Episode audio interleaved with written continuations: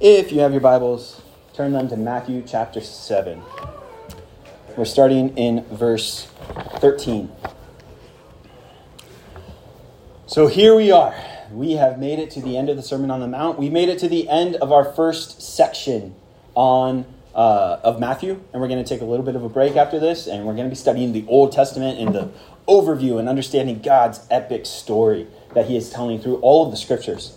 Um, and so, as we've gotten to this point, we have taken the time to study Jesus' words, particularly over these past four or five weeks, talking about the Sermon on the Mount, Jesus' first sermon that he gives in the Gospel of Matthew. And it is Jesus' opening teaching. He is setting the expectations for what we are to expect throughout the whole rest of the book. And so he starts off by saying how to truly be part of the kingdom of heaven, you must not rely on yourself. And it is this kingdom of heaven is actually kind of the upside down of everything that we have come to expect about what a great kingdom is supposed to be. Blessed are the meek, blessed are the persecuted, blessed are those who hunger and thirst for righteousness and not for their own gain. Blessed are uh, the peacemakers. Whereas in any other society, kingdom building takes backstabbing, it takes the uh, getting one over on your enemies. And so there is this upside down kingdom that Jesus is presenting to us. And he says it's not in the great feats of human power it's not in the great wisdom of philosophers, and it's not in the great spirituality of religious leaders. The kingdom of heaven will only be entered by those who love the Lord and his law. And Jesus makes it abundantly clear that we, each one of us, have an ethical obligation to live with a superior righteousness if we wish to become citizens of heaven. You can't fool the Lord and gain entrance simply because of good deeds when your heart is ultimately in rebellion against him. Jesus makes this abundantly clear. He tells us that uh, while you may have heard it said that you shouldn't murder someone, that you shouldn't commit adultery, Jesus takes it even further. He says, Don't be angry with people. If you have been angry with someone, he says that even if you've called someone a fool, you deserve hell. He says that. And he says, even if you look at someone with lust for them, you have already committed adultery with them in your heart. Jesus takes it further from simply our actions and turns it to make us look at what the heart actually wants. So we may not be acting on these desires, and yet those desires are what condemn us. So Jesus continues and lays it out clearly that we must be perfect if we wish to enter the kingdom of heaven on our own works. He says we must be perfect because your Father in heaven is perfect and nothing less than perfection is acceptable before Him. And what we see even from the very beginning of the Sermon on the Mount is Jesus saying, I haven't come to eliminate the law, I've come to fulfill it. And we have this great hope for those of us who are Christians, for those who would believe that Christ is who he says he is. We do have a great hope because even though there's no way that we can be perfect, if you're honest with yourself, if you just look at your own life, you're not perfect. Just ask your siblings. Just ask your parents. Just ask your spouse to know whether you're perfect or not. And yet, that required perfection is of all of us. But you know what happens? Jesus himself came in the flesh to live that perfect life for us. And so through Christ, we can be represented. And we'll get more into that later. Now, this morning, to close out this Sermon on the Mount, Jesus makes it abundantly clear that there is no neutrality when it regards to Jesus' teachings or who he claims to be. There's no such thing as a middle neutral road. There's no such thing as apathy once you have heard the teachings of Christ. You cannot say that you agree with his teachings, though, either, and then carry on with no change in your life. Agreement with Jesus requires allegiance to Jesus and him alone. There's only the narrow path or the wide path. And the narrow path is a path of allegiance and submission, and the wide path is a path of antagonism and rebellion. There's no middle path. So now let's meditate on this truth together as we read Matthew chapter 7, starting in verse 13. Enter by the narrow gate. For the gate is wide, and the way is easy that leads to destruction. And those who enter by it are many. For the gate is narrow, and the way is hard that leads to life, and those who find it are few. Beware of false prophets who come to you in sheep's clothing, but inwardly are ravenous wolves. You will recognize them by their fruits. Are grapes gathered from thorn bushes or figs from thistles? So every healthy tree bears good fruit, but the diseased tree bears bad fruit. A healthy tree cannot bear bad fruit, nor can a diseased tree bear good fruit. Every tree that does not bear good fruit is cut down and thrown into the fire. Thus, you will recognize them by their fruits. Not everyone who says to me, Lord, Lord, will enter the kingdom of heaven, but the one who does the will of my Father who is in heaven. On that day, many will say to me, Lord, Lord, did we not prophesy in your name, and cast out demons in your name, and do many mighty works in your name? And then I will declare to them, I never knew you. Depart from me, you workers of lawlessness. Everyone then who hears these words of mine and does them will be like a wise man who built his house on the rock. And the rain fell, and the floods came, and the winds blew and beat on that house, but it did not fall, because it had been founded on the rock. And everyone who hears these words of mine and does not do them will be like a foolish man who built his house on the sand. And the rain fell, and the floods came, and the winds blew and beat against that house, and it fell. And great was the fall of it. And when Jesus finished these sayings, the crowds were astonished at his teaching. For he was teaching them as one who had authority, and not as their scribes. Let's pray and let's take into this together. Father, you are good. Father, your law is good. It is just and it is wise to show us how desperately we need righteousness that does not belong to us. Father, as Jesus preached this sermon to his hearers, Lord, and hearts were changed. People followed him. People turned away from him as well. Lord, we pray that hearts will be changed in hearing this sermon.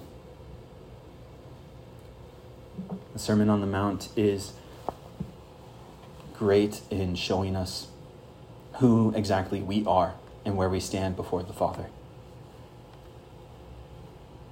It leaves us no boundaries to say, I'm a good enough person.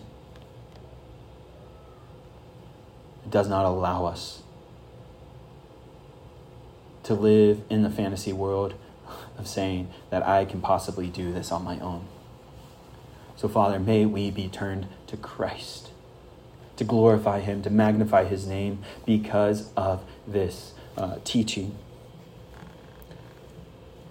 May we change our lives based on the teachings of Jesus and not go away with this foolhardy notion that I can live for myself and still somehow be okay in the eyes of God. Lord, save us. Help us to see, open our eyes that we may see how foolish we are in our flesh, that we may love and glorify you above all else. It's in Jesus' name that we pray. Amen.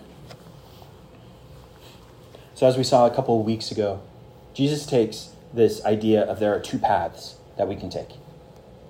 And he continues that idea now in this next section, in the section that we just read. And the two ways was a common Jewish metaphor. You see it throughout the scriptures, the Old Testament. You see it throughout other writings, Jewish writings from that kind of era, that there is this common way of saying there's the way of the wise and the ways of the fool.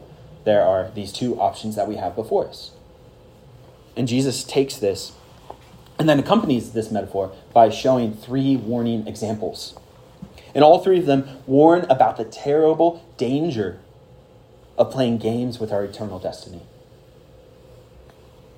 There's only one path to eternal salvation, salvation, and all other attempts will travel the broad road to ruin. So he starts by the, the narrow and the wide gate. There are two gates, there are two roads that Jesus uh, talks about. And those in Jesus' audience when they're listening to him, when they're hearing him teach these things, and Jesus is talking to them, he is saying, if you agree with what I'm saying, yet do nothing about it, you're in great danger. You may say that this sounds good. You may say that you agree with it. But if you're ultimately going through the easy gate, the wide gate, and the wide road that leads to destruction, you are in great danger because the Christian life was never meant to be easy. We must deny ourselves daily. Jesus tells us to take up our cross, which is an instrument of torture, and follow him daily. Christian life is never meant to be what these preachers on TV will tell you. Oh, you're supposed, supposed to have a blessed and happy life. In one sense, we are, but it's only because of Jesus, not because of what he gives us, that we are blessed. Not because of our physical goods. The only gift that matters, the only gift that truly makes us blessed, is salvation. And if we don't have that, we have nothing. We have an easy path that is leading us to destruction. True followers are expected to work hard at aligning their lives with the teachings of Jesus. Jesus says, The road is wide in the wide gate, but the road is narrow past the narrow gate. One of the implications of this is that, as in that time frame, if you're taking wagons, or in our time, if you're taking a car or a bus or a truck, and you're trying to get all of this stuff to go with you, you need the wide road. As we moved up here with the big U-Haul, we needed wide roads. Those thin roads sometimes, the just two roads going each way and going 55 miles per hour, I'm like white knuckling it on that. But the idea here is that if we are to be followers of Jesus and we enter through the narrow gate onto the narrow road, there's only so much that we can take with us. And it's going to be hard. We're most likely, in a sense, going to be on foot. We are going to be carrying what we have on our backs. It's not a comfortable life, but it is so good. So, I, if you come this morning thinking that the Christian life is just supposed to make you uh, feel good about yourself, that it's just supposed to uh, make you wealthy or happy or healthy, Jesus says that's not true. And I'm just proclaiming what he's proclaiming this morning.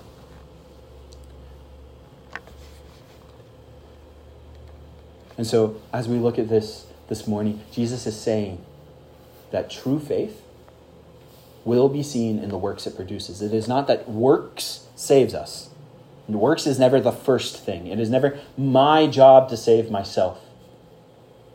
It is faith in Christ that saves me. It is His grace to cover me with His blood that saves me. But if I actually have that faith in Christ, works will follow. If I look at a rickety old chair and I'm trying to put something up on the wall and someone's like, oh, yeah, just use that chair. I'm like, oh, no, it's fine. I'm not going to use it. Oh, it'll hold you. I believe you. I believe you, but I'm not going to stand on it do I actually believe that that chair will hold me if I will not put my actions where I'm saying I believe? I've used this before and I'll probably use it again, but Jordan Peterson, the psychologist, the sociologist, uh, he was on a podcast and he was talking with someone who's uh, a Christian, and he said to him, I like the Christian story, I like all of these things, but I don't actually believe that Christians, people who claim to be Christians, actually believe it. Because if they actually did believe it, there's nothing in their lives that should be should remain unchanged. And to be honest, when I look at Christians, they don't they're not those who claim to be Christians, they're not sufficient sufficiently changed for me to actually believe them when they say that they believe this. Our actions must follow our faith and if our actions are not following where we say our faith is, if we say we have faith in Christ and our actions are not following that, Jesus is making it abundantly clear. We don't have faith. No good works means there's never faith in the first place. The narrow gate doesn't necessarily mean that a small minority will go through this gate, but rather that it is the hard gate. It is not one that you can take all of these things with you, and the wide gate is the easy one. And so when we look at things in general, in our lives? How often are we to choose the hard way when there's an easy way? Now, maybe that's more my generation. I know generations before me, and especially in this area, are good hard workers, and sometimes they'll say, "Yeah, let's just take the hard way. If it's the right way, do it the hard way." And uh, in my culture, uh, my youth, my uh, generation, where we have things so instantaneously, where we have things so easily, and things can be made so cheaply and quickly, sometimes it can feel like let's just take the easy way. Let's just buy the cheap thing. Let's just uh, only put half of our effort into something. This broad road that Jesus is talking about is the way of the world. It is the way of the going along with the culture of believing what everyone tells us to believe.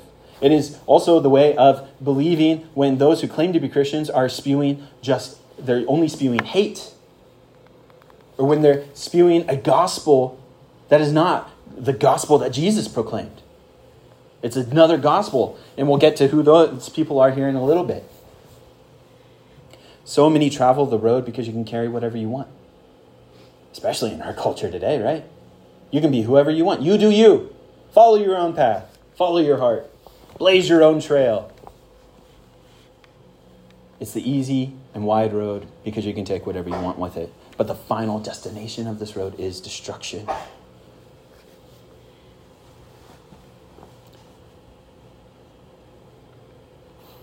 So then he continues on. And he gives us the two fruits, the good and bad fruits. And he starts it off by talking about false prophets. Those who will come in as wolves, wanting to destroy the flock of God.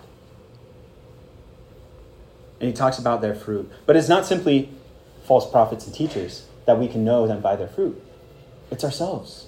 It's those who claim to be Christians. What is the fruit of their life? This is applicable to each of us.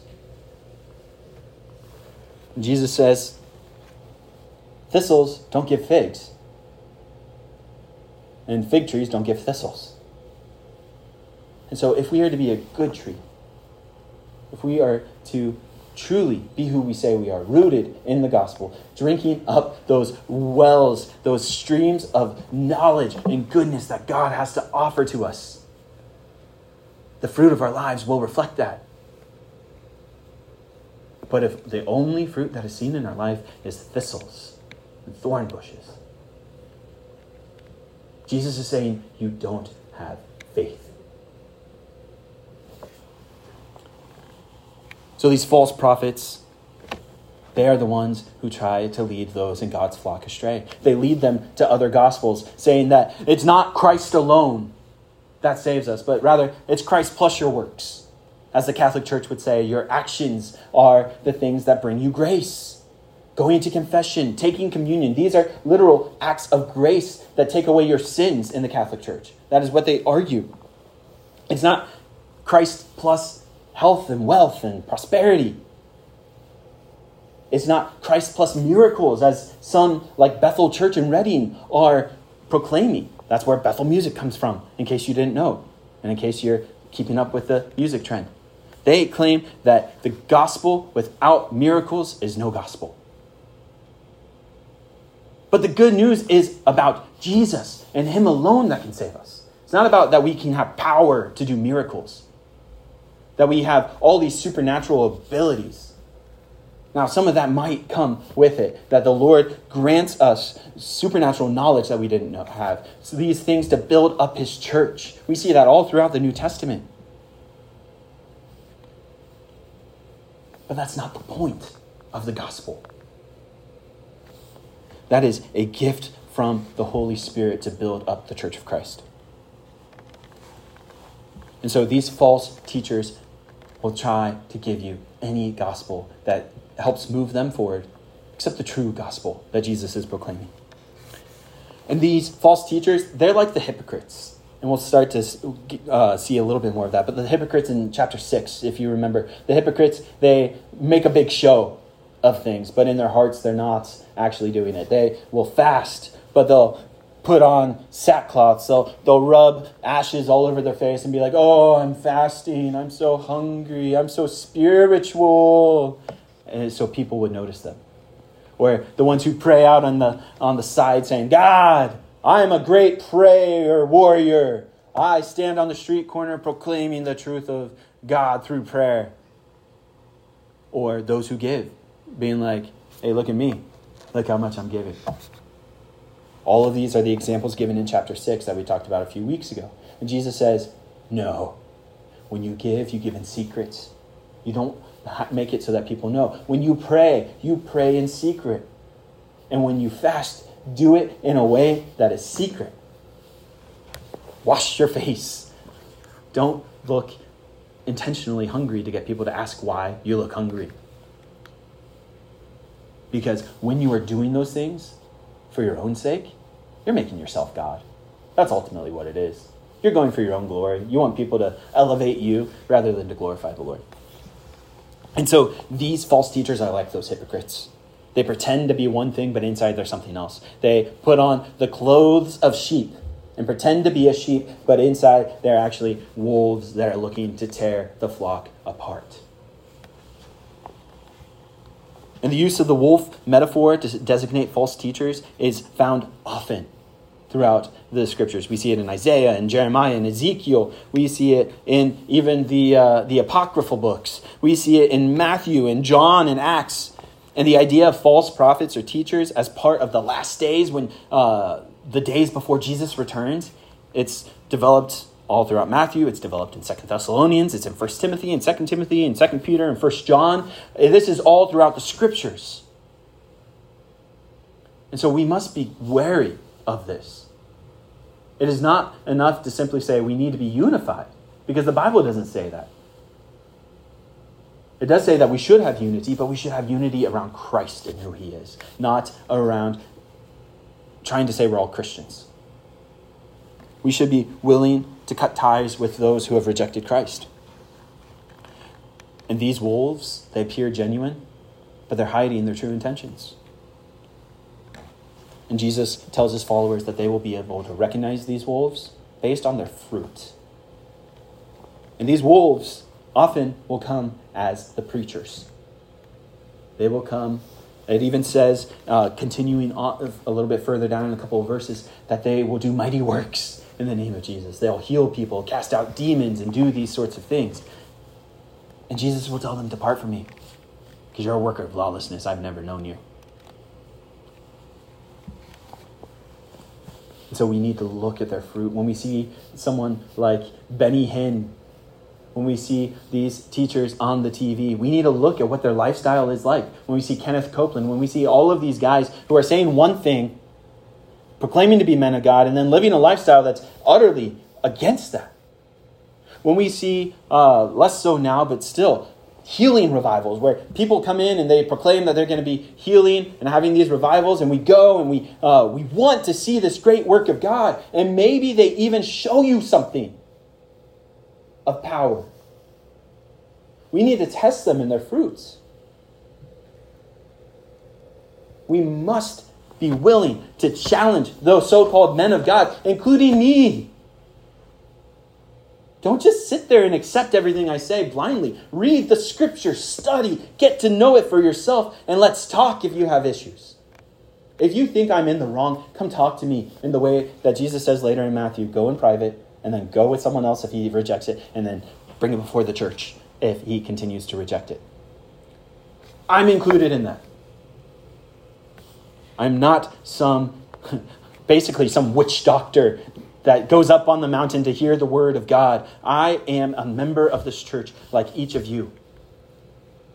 I've simply put in the time and the effort, and you all are giving funding to help me have the time to put in the effort to study the scriptures and then to proclaim them to you. That's the main difference between us. That's the only real difference between us and the eyes of God. And while I'm in this position, God will hold me responsible as an under shepherd of his flock the, so I guess that's a difference as well. But each of you, when Jesus is talking about these false teachers, he's not talking to the pastors. He's not simply talking to the rabbis, the teachers. He's talking to everyone who came to listen to him. So if you are a member of a church, it is part of your responsibility as a member to guard the doctrine of the church. And if you are not putting in the effort to study and get to know this, asking questions, if you have questions, ask me. If I don't know, I'll seek out the answers and then come back to you.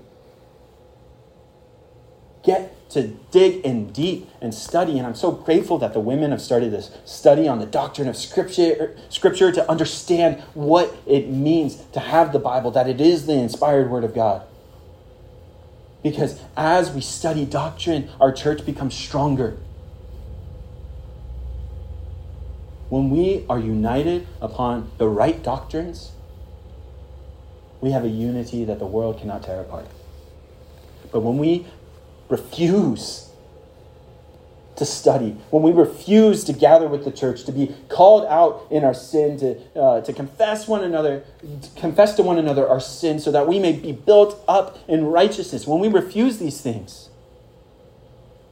we are creating a culture, a church that is ripe for wolves. So may we be zealous for truth. It takes work, but that's a good thing. May we love what God has given to us. And may we love one another enough to study, to protect one another. And this idea of fruit in the New Testament, it's not simply deeds, but it's everything that they are. Like the fruit of the Spirit is love, joy, peace, patience, kindness, goodness, faithfulness, gentleness, and self control. Those should be evident. That is the good fruit that will be evident in the life of a believer. If those are not evident, it might be that they're growing slowly. So we need to we need to have grace in this. But if the opposite of those things is evident, we have reason to fear for our eternal security.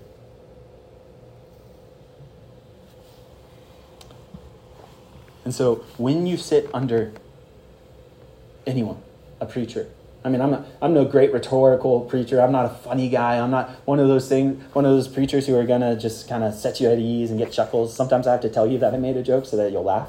Uh, but a preacher, all of these ones who are on TV, the ones who are on YouTube, the ones who are doing uh, these things, they can gather this great following and can wow a congregation with all their skill, their ability to uh, do alliteration to give you this or that. And uh, anyways, I'm not very good at it. I try to come up with it on the spot, and it really doesn't work at that point. But we have seen so many of these so called gifted men fall. We have seen the name of Christ blasphemed among the nations because we have elevated people to a position that they never should have been at because there was no fruit in their lives. We have put wolves in the position of the under shepherds. And so may we be watchful of who we're listening to. May we be understanding that they, even the ones that we trust and we like, even the ones that seem to hold very similar convictions to us. We should not blindly believe them. We're allowed to disagree with people. I love Charles Spurgeon, the great uh, 19th century preacher. And I was wowed when I was like, I don't think I agree with him here. And I was like, Am I allowed to do that? Am I allowed to disagree with Spurgeon? And yes, you're allowed to disagree with the, so called men of God. Study, be found approved, that you may not end up attacking other true believers as well. Don't get caught up in the charisma of people who can give you a great show on stage. Don't get caught up in the charisma of the worship music that just moves your emotions but doesn't really say that much. Uh, I strive to introduce you all to good songs that's going to teach you things from all throughout all throughout history. I've introduced songs from the 1200s i've introduced songs that are only a couple years old. I've, i'll introduce brand new songs sometimes. But i want you to have an arsenal of truth because songs are the that's what we'll remember right? How many can remember what sermon was preached 20 years ago. But you remember some of the songs you sang 20 years ago. So let us cling to truth. Let us reject the false teachers. And may we examine the fruit. May we get up close and look to see what the fruit is of their lives. Let's not be afraid of doing that. And let's not do it in a spirit of judgment, of thinking that we're better than them. We already talked about this last week. But let's do it in a spirit of humility, wanting the flock to be protected and knowing that we ourselves are worthy of judgment and that God will judge us the same way we judge others. So when we confront, may we do it with a love and a humility and a desire to see brothers and sisters one and not for winning the, the argument, not for pony noobs on the internet. That's a modern concept, anyways. Sorry, guys. That wasn't very funny.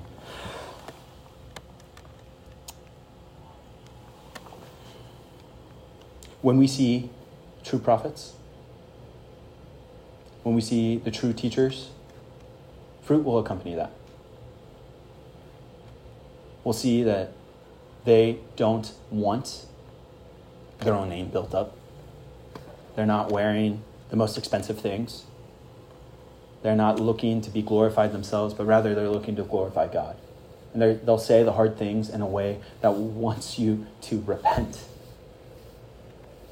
and not in a way that wants to tear you down and just say, oh, you're a terrible person. Good fruit will come from those who are true.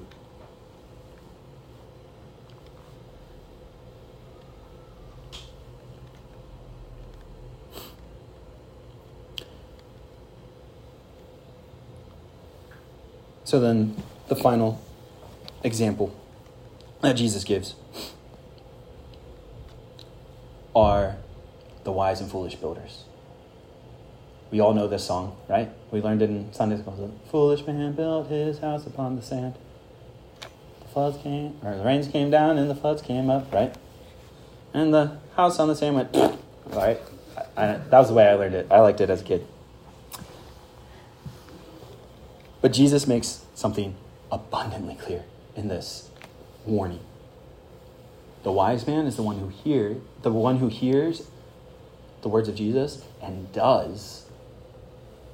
He acts on the words of Jesus based on the wisdom of those words. He is the wise man. She is the wise woman who is building her house or his house upon the rock. There is this concept of recognizing that it's not simply hearing, there's an action based off of what we have heard. This is why I pray, like I out loud, I pray that we will be changed by what we hear, that our lives will be changed, that our neighbors' lives will end up being changed because our lives have been, been changed. That our, our family members' lives will be changed. Because those who are wise and who will listen to the words of the Lord are like the wise builder who built his house upon the rock. And when everything comes against him, and against that house it stands firm because it is built on the rock, which is Christ and his teachings. But on the other side, he doesn't simply say those who don't hear my words. He says those who hear my words and then don't do them are like the foolish builder who built his house upon sand. And then when the storms of life come, you have nothing but destruction left for you when the end comes for you, as it will come for each of us. You have nothing but destruction left.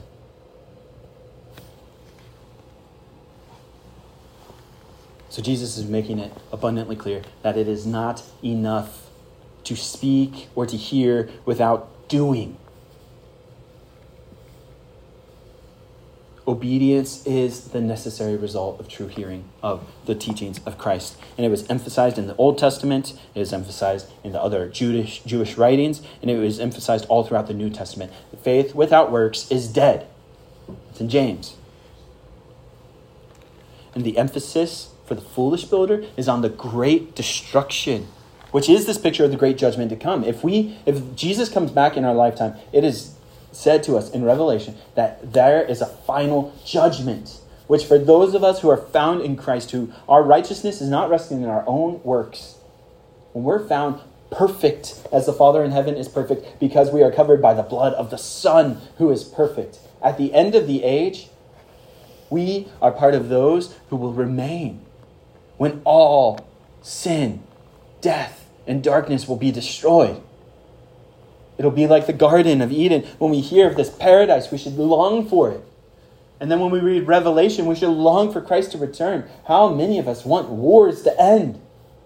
How many of us want natural disasters to end? How many of us want our bodies to stop aging?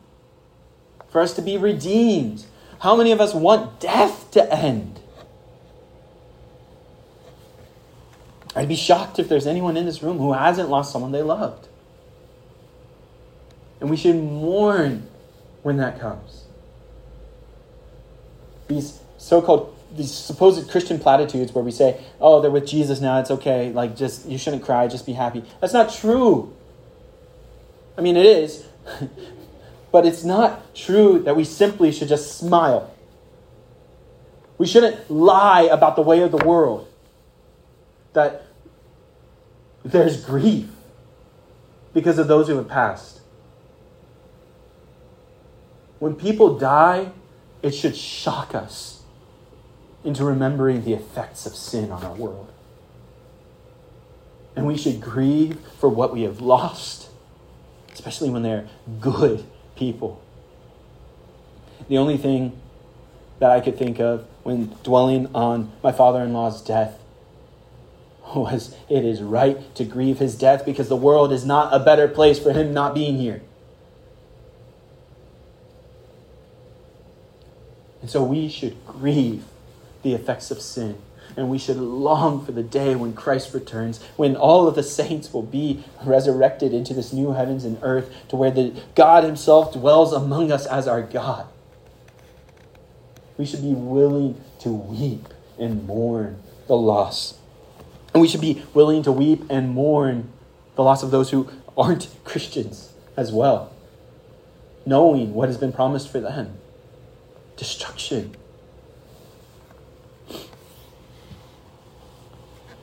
So then, in this conclusion, where the name of the sermon comes from, one with authority, the conclusion of the entire sermon is verse 28 and 29. When Jesus finished these sayings, the crowds were astonished at his teaching, for he spoke as one with authority and not like their scribes. The, just real quick context the scribes would basically look at previous teachings and then kind of teach what had already been taught. They were teaching the others. Jesus, in contrast, while he knew the Torah, which was the law of God, the first five books of the Old Testament, he knew that. He knew the laws that the Pharisees had made, but he didn't rely on really any of that for his teachings. He referenced the law of God, but he didn't rely on that. He had the authority to proclaim a true and fulfilled law. And Jesus spoke with authority because he had the authority to proclaim this law that has been fulfilled in him. And so, all throughout Matthew, you continue to see this amazement of the crowds. Wow, this guy, he's got some authority behind him. And it's not a false authority, it's not an arrogance, it is the true authority that only the Son of God has.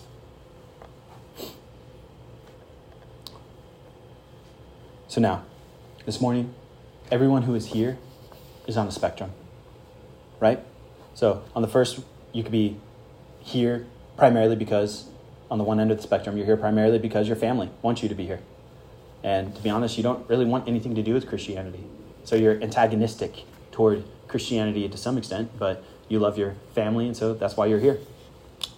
Or uh, the next one is that we have the neutral but not yets, is what I call them to where you're apathetic, you're kind of neutral, you're not really antagonistic towards it, you're not really leaning towards Christianity and interested in it either, uh, and you're not yet ready to make any real effort into studying. Um, the third one, next to that, are in a sense the seekers, those who are seeking for the answers and truth, but aren't ready yet, haven't haven't taken the plunge in a sense. They haven't committed their lives to Christ. Right next to that, we have the pseudo Christians, those who are Christian in name only. You might have an affinity toward Christianity. You might like coming to church on Sundays, and you might like doing all these things, and yet there's nothing truly of, uh, there's no true evidence of good fruit in your life. You refuse to join the church. You refuse to uh, join with the church in its efforts. You refuse to uh, join in a sense that you are confessing your sin to other people so that you may be built up and encouraged. You are saying that you're a Christian, but nothing in your life reflects that, uh, ultimately, from what Jesus has said through this whole Sermon on the Mount. And then next, we have the young Christians who are growing and open and wanting to learn as much as they can and absorbing information and just wanting more and more because they are starting to be nourished and growing like a teenager who's a bottomless pit of food, right? Like this is who these young Christians are. They just can't be satisfied enough in a in a positive way. They just want more. And then on the opposite end of the spectrum, we have the mature Christians, the ones who have grown, the ones who have their roots planted in the wells of life, the ones who are continuing to grow, and maybe in a different sense than the young ones who are just shooting right up. But they are the ones with the knowledge, the maturity to be able to train those young uh, Christians to be able to continue to lead them on. And so, uh, leave that up, Jordan. I want people to be able to see this as well the things that Jesus is teaching here. Number one, your path that you choose determines your destiny. The middle two categories, the seeker and the pseudo Christian, if you're in those categories, you, uh, uh, you have this mistaken idea that it's all right to be neutral, that it's all right to maybe take the name of Christ for yourself and yet not live in that sense, or just be interested in it, but not enough to actually say, This is true, and responding in faith to that truth. You want to get to heaven, and yet you still want to hold on to the things of the world that you're grasping.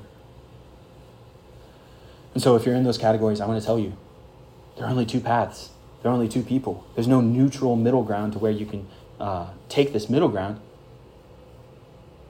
and still somehow get to heaven without having to sacrifice and go down the narrow road. There are only two kinds of people, and each of us will face judgment before God. Now, the question is will we go before the one true, holy, righteous judge and make a case based on our actions, simply our actions, or simply us taking on the name of Christ, or simply us coming to church, or simply us reading the Bible every day? Are you ready to make that case, knowing then the ways that you have looked at someone with lust, the ways that you have held anger towards someone in your heart, the ways that you have taken oaths in, way, in ways that Jesus says that's, that's presumptuous to think that you have any authority to take an oath on something? Can you really stand before the true, holy, and just God? If you do not take the narrow path, through the narrow gate, there's nothing for you to look forward to except destruction. This is the job of a, of a preacher, of a pastor, is to warn people of this. I, I don't want you to face destruction. I want you to see life. This is important. Don't play games with your eternal security. You're not promised tomorrow either. So if you're kind of on the fence about it, make a choice and give yourself wholeheartedly to it. If you make the wrong one, realize it, turn back. C.S. Lewis said that it is not regression to go backwards when you're going the wrong direction. It's progression to go backwards if you've gone the wrong direction. So turn back. There is no real life now. Joel Osteen saying your best life now there's no best life now. If your best life is now, the worst life is to come. The narrow path is one of sacrifice and suffering, but the end result is worth it. It's more than worth it. Those who choose the easy way reject the life of discipleship that Jesus demands of us. So then, the next thing that Jesus is teaching is that we must maintain the purity of the church. False prophets and teachers are a great danger to the church and to God's people, and because it is because they present themselves as genuine sheep.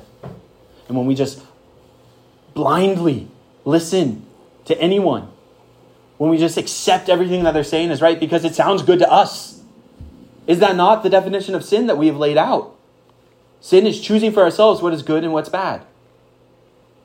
We must lean into the scriptures, into the Word of God, and be willing to engage and to study and to know what is good and true so that we may shut down the false teachers. If a wolf was to step into this room, would we be prepared to throw them out if they start trying to teach us falsely? And in this, we must be willing to separate the order. Uh, uh, there's a thing called theological triage first order, second order, third order. If uh, you're a nurse, you know a little bit more about triage probably than I do, but especially in the ER, those who are the like a gunshot wound, it's getting in before someone with a broken arm. There are things that are more important than other things.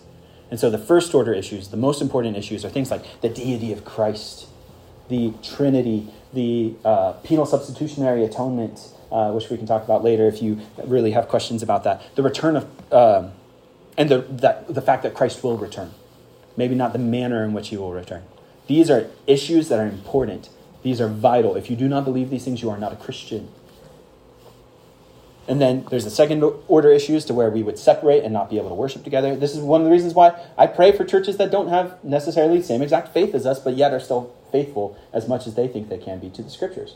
I pray for the Presbyterian church, for the Methodist church, uh, for those who are remaining faithful. I want them to see the life and goodness of God as well. And for those who are unfaithful, I pray for their repentance.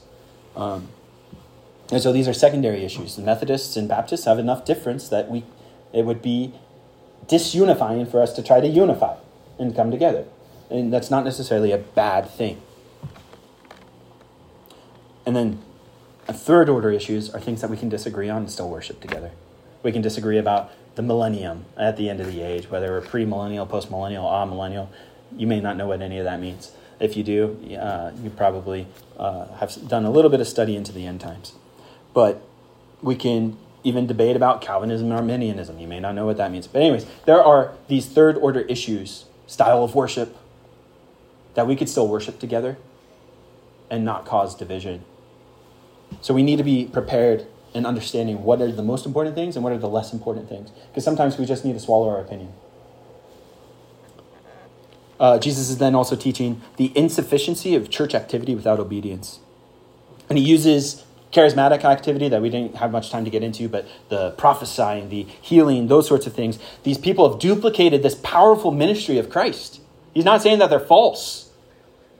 He's saying that they have done these works and they say they've done it in their name.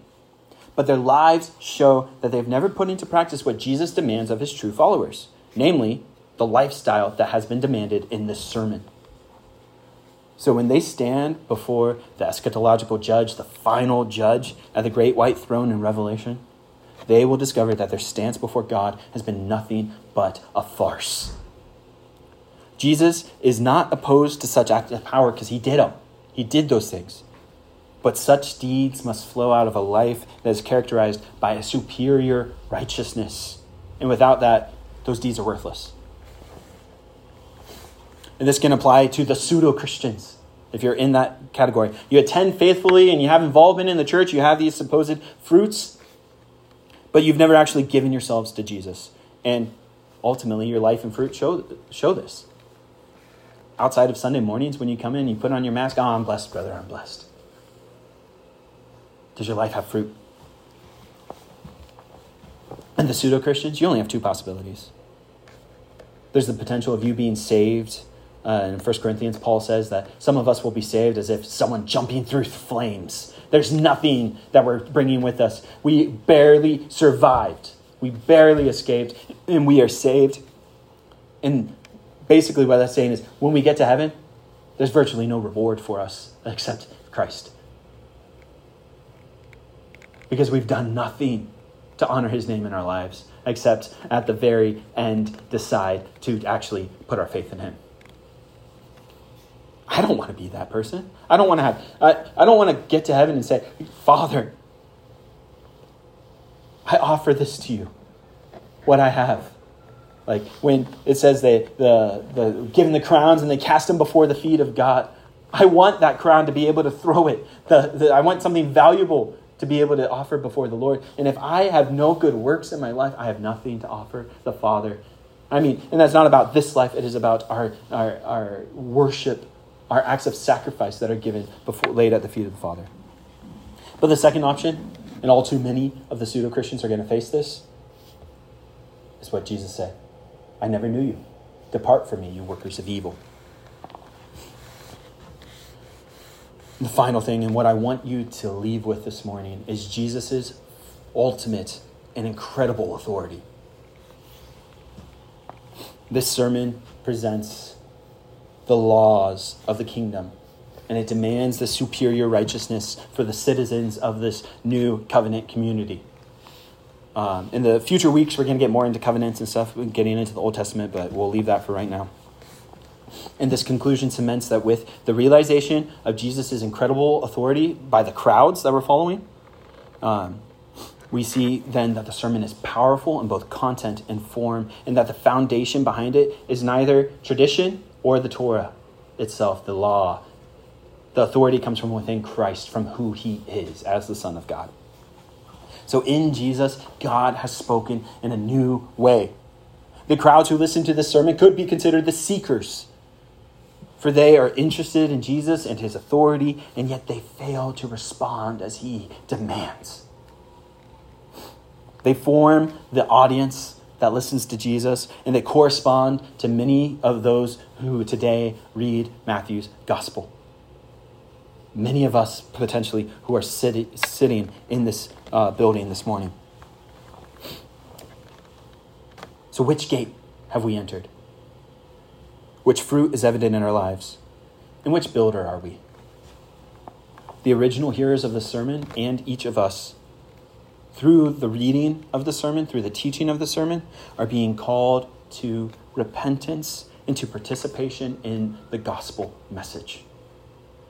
Will we respond in faith and obedience or will we respond with indifference and rebellion? Let's pray. Father, thank you for your word. Thank you that you are faithful to teach us, that you are faithful to show us what is true. God, may we not leave unchanged by the proclamation of your word. Lord, as we go into our lives throughout the week, as we don't see each other uh, through the week, God, may we be reminded of this truth. Father, may this sermon be sweet to us. May we turn back to it time and again to remind ourselves of what we need in Christ, of how desperately we need a Savior. That we are not able to fulfill the law on our own, but Christ is the one who is worthy and able to do this. And it's through our through trusting he is who He says He is, and letting our lives be changed accordingly. That we can be saved, that we can be perfect. And as our song of the month says, that we will be glorified till we're glorified. Father, that is how you glorify us. It is through the blood of Christ that we are made new, that we, uh, at the end of the age or at the end of our lives, are raised up Father, may we glorify you above all else. It's in Jesus' name that we pray. Amen.